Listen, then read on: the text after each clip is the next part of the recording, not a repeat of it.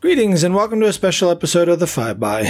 As fall and the Delta variant ramp up, a lot of us are dealing with an end of summer and school starting, and I thought it would be a great time to revisit some educational games. Educational games is sort of a catch all term, but most often used with respect to historical and war games where you're playing the noble military or the resistance. And while we've covered a few of those, I don't think that covers the breadth of modern board gaming. Games that can show you the civilian side of conflict, games that can make you stretch your vocabulary, show us science and health, and yes, show us conflict. I hope you enjoy five great segments from four great contributors and, well, me. My college roommate Renata came to the United States in 1991 as an exchange student from Yugoslavia. When it came time to go home in the summer of 1992, her country was at war. The plane tickets her parents had purchased for her were for an airline that no longer existed.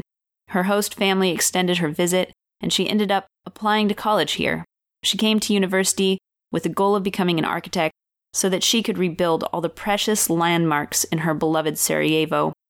I will never forget her love of country and extreme confusion as to how the Serbian, Croatian, and Bosnian kids that she grew up with could turn from kindred spirits into enemies in a few short months.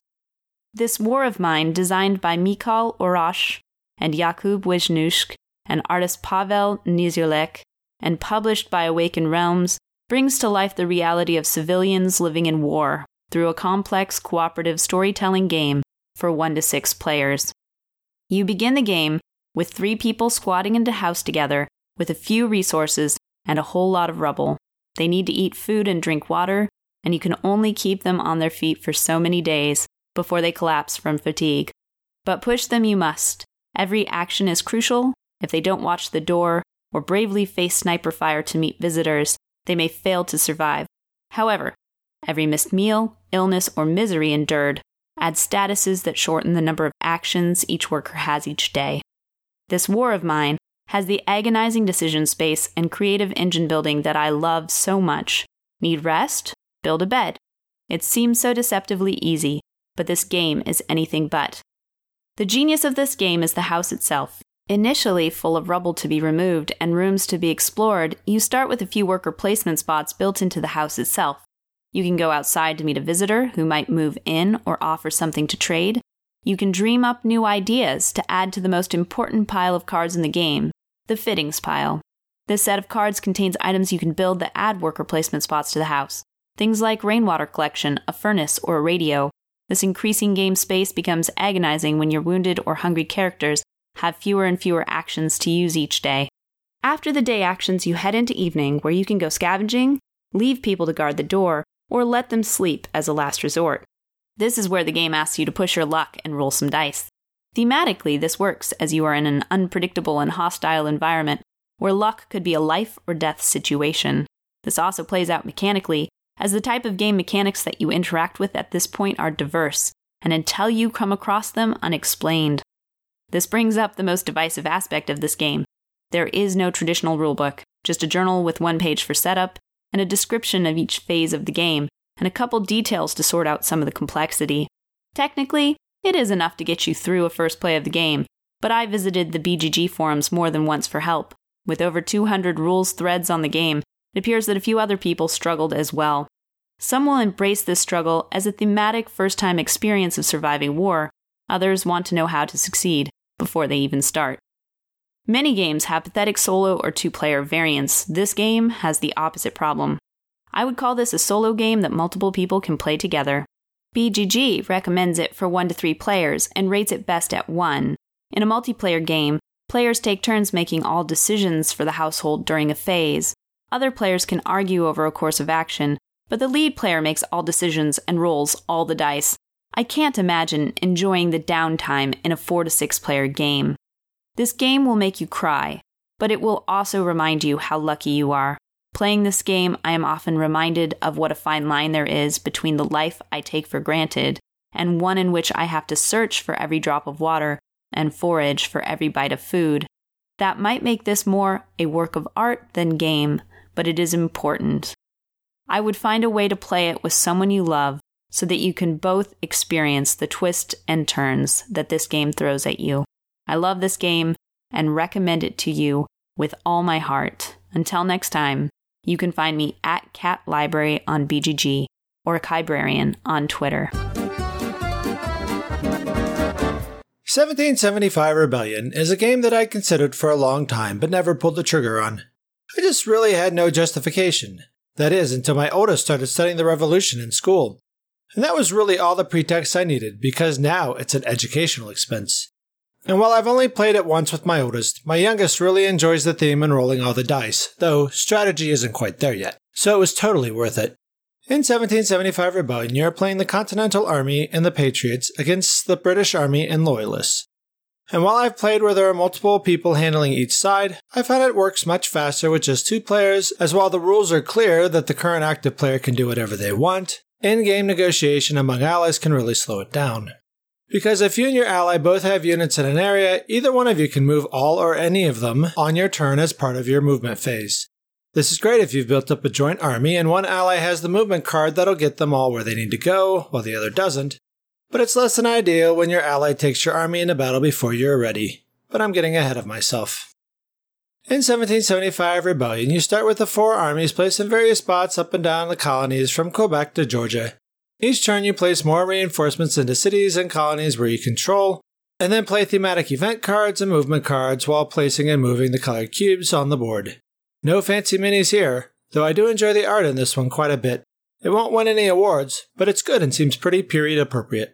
Events are few, but emphasize actual events like the French helping during the Siege of Savannah or special troop types for each army. The French help the Americans and the Hessians help the British. For movement and reinforcements, both sides are fairly evenly matched. It really comes down to strategy and dice rolls. The dice are the big difference between the main armies and those of the Loyalists slash Patriots. The main armies are more likely to hit when rolled, as are the mercenaries, and the non professionals are more likely to run away. But that's okay because you get to add them back in the next reinforcement phase. The other force on the board are the Native Americans, who join whomever recruits them by moving into their space. The game ends after the third round whenever either or both sides have played both of their truce movement cards, which are the best movement cards really, so it makes for a big final push. Once the game is over, whoever controls the most colonies is the winner. 1775, if you haven't gathered yet, is a top view strategic simulation of how the revolution may have gone. You aren't in the trenches, and the costs are even more extracted as you are literally pushing cubes around the board to represent different armies. And I'm okay with that 1,000 foot view. I want a grand overarching view that even Washington didn't have. I like the thematic touches that the events bring, though if you want it to be even more thematic, you can add them in specific orders probably. But I'm a little mixed on the placement rules, as if you manage to cut off an opponent to where they don't control any colonies, which is easier for the British to do to the Americans than vice versa, well, then they can never reinforce with more armies. I'm also a little mixed on the movement cards, as it stinks to not have the movement you need, but I suppose that's sometimes how war logistics works. But overall, we've enjoyed 1775 Rebellion and playing out the various scenarios. The base game actually comes with three scenarios the short game, which is really pretty quick, the regular long game, and then the Siege of Quebec, which is much more like Academy Games' 1812 title, as you can only use the upper half of the map and are fighting for control at the city level instead of the colony level. It is, in my experience, weighted towards the British, but I have found it gives a much more free for all feel. BGG also has rules for a more limited Southern theater game that follows the same format but for the South. I personally enjoyed that version a little more as it felt a little more balanced to me. I should also mention that there's an iOS version of 1775 Rebellion, and for anyone who's tried their 1812 iOS game, I have found 1775 to be much smoother and easier to use. It also comes with all three in the box scenarios, but additionally has an in app purchase for the Southern Theater that is also good, but the rules are different from what's on BGG. So that's 1775 Rebellion. I think Beau Beckett and Jeph Stahl have given us a pretty good command center view of the Revolutionary War. I feel it works well as a teaching tool to show from a high level what was happening, some of the difficulties the Americans were facing, and maybe some insight into why it took eight long years from start to finish, as it's extremely difficult to knock anyone out. It really is a lot of back and forth. This is a game for the patient. That said, as I'm not really a wargamer, 1775 Rebellion is likely going up until my youngest starts his own turn at the Revolutionary War in school. There's a limit to the scenarios you can try in each game, and frankly, after over a dozen plays of the physical copy and the iOS version, I'm ready for a break, but I did enjoy my plays enough that I'm interested in trying out the newest addition to the series, 1754 Conquest. So, if you have any further questions about 1775 Rebellion or anything else, you're more than welcome to reach out to me on Twitter at Mike Risley. Hi, I'm Mason Weaver. Let's talk about my word. A little disambiguation first. Uh, today we are discussing the 1972 deductive word game My Word, reissued in 2010 by what is now Eagle-Gryphon as What's My Word. Designed by former Games Magazine backgammon editor Joli Quentin Kansil, My Word has become one of our most played word games this year and is possibly the best word game I've ever played. Now, don't confuse this with the perfectly fine but not even remotely as good Reiner Knizia card game My Word from 2001. We love word games, but they're not always the best for two players. Uh, we play a lot of Taboo, a lot of Password, but at two, they're really more just cooperative activities.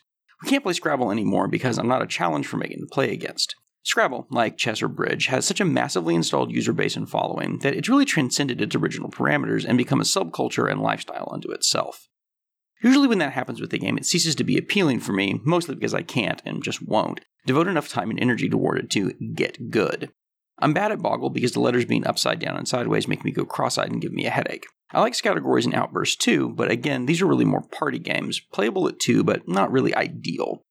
I found my word while searching for older two player games I wasn't familiar with. Sometimes I'll just pick a category or a filter set on Board Game Geek, sort by release date, and start from the end. Hobby gamers have a kind of tunnel vision about which games matter, which is a consequence of consumerism, capitalism, elitism, and a thirst for this constantly refreshed relevance, but that's an entirely other discussion to have some other time in some other place.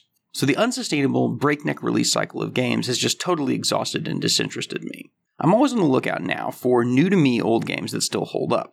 And friends, my word holds up. Another pencil game, My Word was initially published by Gamut of Games as two packs of score sheets, which is fairly progressive, or at least minimalist, for 1972. There are no special dice, no timers, no unnecessary scoreboard. Just two people, two pencils, and two score pads. And in part, that's why my word is still genius almost 50 years later. It's a rare and beautiful thing to me when a game isn't just two player, but only two player. Publishers love to try and force multiplayer games to work at two and to adapt two player games to work for more, and a lot of times the results are just garbage and extremists. Oh, sure, I get it. You want to make money, so you appeal to the widest possible audience. Except that most things engineered to appeal to the widest possible audience are watery slop. My word is unapologetically a two player word deduction game. The overly simplistic description is word battleship, but it's more than that. Played over two rounds, you are asked to think of a word for each round a six letter word in the first and seven letter word in the second. You write it all at the top of your sheet in a set of crossword style boxes, and then take turns guessing shorter words in the columns underneath. If the word your opponent guesses contains letters in common with your secret word, they score points and get valuable information. I normally hate explaining rules, as you know, but to understand why my word is great, I'm going to have to a little bit, so my apologies in advance. So, because the secret word and the slots for guessed words are laid out on grids, both the letters and their placement matter. Correct letters get you 250 points, but correct letters in the correct position get you 1000 points. By process of elimination, you're trying to figure out what letters are and aren't in your opponent's secret word. The only feedback you get from them is the score of the word you've guessed. So if their secret word is forage, F O R A G E, and you guessed high, H I G H, your score would be 250 for that turn. The only thing you've learned is that one of the letters in the word you've guessed is present in the secret word, but not which letter or where it is. Playing my word is a little like picking a lock or running an elaborate con. You're testing, trying, tweaking, and twisting every turn to try to get the information you need before the time runs out. Now, there's no sand timer and no sense of dread or urgency in my word, but there are a limited number of turns before you have to render your final guess. Guess correctly and you'll get a 3,000 point bonus, but you don't have to guess correctly to win. Let's say you'd figured out that the last three letters of the word forage were AGE, but you still hadn't had time to get the other letters. You might still score fairly well if you could come up with the words containing the letters you do know in the correct places. And it's always better if you can get the secret word, but the whole game doesn't hinge on it. You can buy a vintage copy off eBay for around $10 plus shipping. You can buy a copy of the Eagle-Gryphon What's My Word version off eBay for about $20, or the travel edition directly from EGG's website for about $15. There's also a great printable sheet over on BGG that I've laminated. It's full letter size, which I found to be more enjoyable and readable. None of us are getting any younger. You're going to want ultra fine dry erase markers for sure, though. The boxes aren't that big. We've played our copy around 30 times so far this year, and I don't see it wearing out anytime soon. So, who should play my word? People who like deduction, but aren't really keen on social deduction. People who live in two player households. People who love word games, and people who have a decent inkjet printer or just print things at the office before anyone else comes in. I give my word 3,000 out of 3,000 points for correctly guessing the word iguana. I'm Mason Weaver. You can find me on Twitter and occasionally Instagram, where I post about thrift stores, Star Trek, and weird bad TV shows you'll probably never watch, at Discount Compost.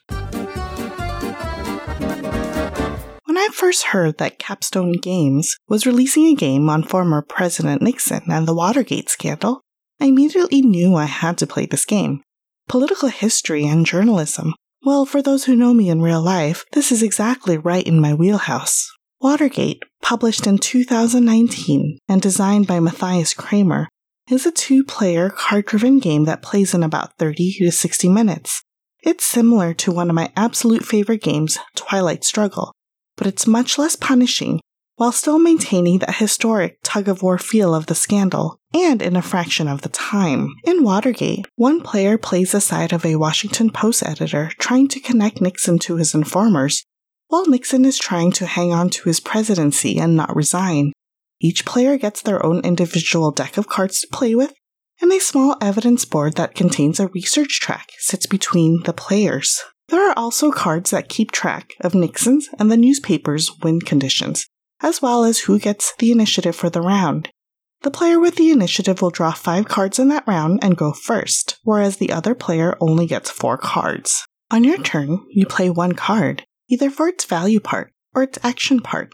The value part shows a number that you can move either the initiative or momentum token toward you on the research track, or move an evidence token the same number of spaces as well. There are three random evidence tokens placed face down on the research track at the start of the round. They get flipped face up when they move, and these tokens are important for the editor to connect Nixon to his informants on the board, or for Nixon to block those connections. The evidence board looks like a giant corkboard with a bunch of lines and pushpins printed on it. When either side claims an evidence token, either by placing it on the 5 spot on their side of the research track or when the round ends, it's placed on the board face up by the editor or face down by Nixon. As the board fills up, it starts to look like one of those investigation boards you see often in the movies when someone is trying to uncover a conspiracy and connect all the dots. Also, instead of using the value part when you play a card, you can play the action portion. Sometimes these actions are one time events that are so powerful that you then have to remove the card from the game. These cards are also how you get informants onto the board. Each informant has exactly two cards. Nixon has one, and the editor has one. If Nixon plays his card first, the informant is placed face down on the board, thereby closing off that pathway to victory for the editor. After all the cards are played, the round ends. Momentum and initiative tokens are awarded to the side they're sitting on, and evidence tokens are placed by their respective winners as well. The rounds continue until one side reaches their objective. Nixon manages to gain five momentum markers on his card, or the editor connects Nixon to two informants on the evidence board. Unlike other card driven games, Watergate gives each side their own player deck to cycle from, and playing your cards does not trigger good things for your opponent. And while I've heard some criticism of not having a large deck to cycle through and people getting too familiar with all the cards, I think this is a benefit, as when players get more familiar with the game, there's additional built up tension, bracing for that one particular card that your opponent still hasn't played that could totally mess with you. What I particularly love about this game is that you and your opponent can play a game and then switch sides and play another game immediately. And it still hasn't taken up your entire evening. It also has a small footprint that can easily be set up and taken down. The box is small, about the size of a personal pizza box, or for those who are familiar, a patchwork box. I love seeing all the historical figures brought together in this tug of war game that is very easy to get into. The rulebook and the text on the cards are well done, and there's even a lot of supplemental information about the scandal in the back of the rulebook. And if you're interested in more of the Watergate scandal, I'd highly recommend watching All the President's Men, a movie about the two journalists investigating the Watergate scandal whose reporting helped bring down the Nixon presidency. Gay journalism. And that's Watergate. Thanks, Capstone Games, for sending me a copy of this game. This is Meeple Lady for the 5 by. You can find me on Facebook, Twitter, and Instagram as Meeple Lady, or on my website, boardgamemeeplelady.com. Thanks for listening. Bye! The period game, as you might guess, is a game about periods. Not the punctuation kind, the menstruation kind. According to designers Daniela Gilsons and Ryan Murphy, the period game strives to turn a typically uneasy situation into a fun, positive learning experience. Back in my day, stigma free, accurate information about periods was basically not available. I really want to see kids today have an easier time of learning about periods, and I love that the period game is there to provide that for them. The period game was self published in 2019, and the first thing you notice about the game is the adorable 3D plastic model of ovaries in the middle of the board. Really, they're adorable. Go to the website, periodgame.com. There's a picture. The simple, colorfully designed board and cards also have a visual appeal, and the player tokens are teeny little period products. Tampon, pad, panty liner. This game is cute. Gameplay is very simple, with only a small one sheet of rules. To move, you twist one of the plastic ovaries until a colored marble pops out of the bottom. If the marble is clear, move forward one space. If the marble is red, jump to the next period space. If the marble is purple, oops, you leaked. Go to the nurse's office and lose a turn. While I love the use of marbles, I do wish the colors were better differentiated. The purple and red marbles look very similar to me. Even in bright light, we often had to hold them up to be sure which one we'd drawn. Whenever you land on a period space, you have to play a protection card from your hand. These have pictures of different types of period products. If you don't have a protection card, you also have to go to the nurse's office, which is a little area just outside each period space. Lose a turn is a hated mechanism with good reason, but since going to the nurse's office usually involves jumping ahead, I usually don't mind when it happens in the period game. Most other spaces on the board just let you draw a card, but there are also PMS spaces, which name a PMS symptom like headaches or acne. When you land there, you have to play a PMS card from your hand, which describes something you might do to alleviate PMS. These are tips like use a heating pad for cramps or talk to a friend if you're feeling bad. If you don't have a PMS card, you have to discard your hand and draw three new cards. And that's basically it. There are a few pink cards with special actions, like the Extra Undies card, which lets you get out of the nurse's office without losing a turn. But for the most part, gameplay is draw a marble, move forward, Whoever gets to the finish line first wins. I don't like to go through the rules of a game in detail during a review, but these rules are so simple that it's hard to describe the period game without doing so. I've played the period game with adults and with kids. The best game I've had was with a group of girls. One was 8 and the other two were 11.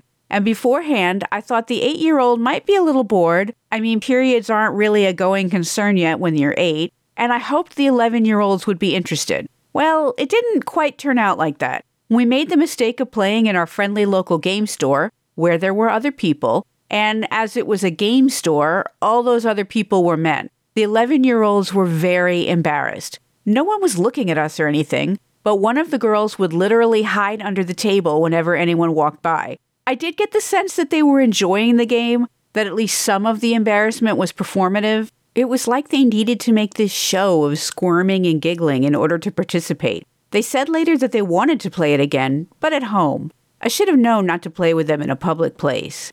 On the other hand, the eight year old, who I didn't think was going to be into the period game, was actually really into it. The gameplay was at her level, so she could enjoy it as a game, and she was interested in the topic. She asked lots of questions, including holding up the player token of a tiny little menstrual cup and asking me what it was for, which, by the way, explaining what a menstrual cup is in the middle of a game store was something I never expected to be doing. So thank you, Period Game, for giving me a novel experience. In any case, the eight year old asked questions throughout the game about information on cards, about the tokens, and even about how my experiences related to information being presented in the game. She even got into playing the game in a thematic way. For example, there's a PMS space labeled fatigue, she didn't know what that meant, and when her sister told her it means you're tired, she replied, Then I should play this, and slapped down a card that said, Get a good night's rest. It was awesome. Exactly the kind of interaction I was hoping we'd have with the period game learning and talking about periods and having fun. Now, would I sit down and play the period game with adults at a game night? I would not. The game is way too simple. There's essentially no strategy. Once the novelty of twisting the giant ovaries to get a marble wore off, it wouldn't hold up as a game for adults. But that's not what the period game is for. It's a teaching tool, and it's a good one. I'd play it again anytime with young people who are going to start having periods and need to learn more about it. Heck, I learned some things from the period game. And that's the period game. My name is Sarah. Look me up on Twitter at Sarah Ovenall, especially if you have any great stories about how to teach kids about periods. Then I really want to hear from you. The Five By is a proud member of the Inside Voices Network. You can find more episodes on iTunes, Google Play, Stitcher, or Spotify, and support the show on patreon.com slash 5bygames if you're feeling generous. We're on Twitter, Facebook, and Instagram under the handle 5bygames, or you can simply go to 5bygames.com to find links to all of our social media, as well as all of our episodes, contributor bios, and the official podcast store. Until next time, thanks for listening.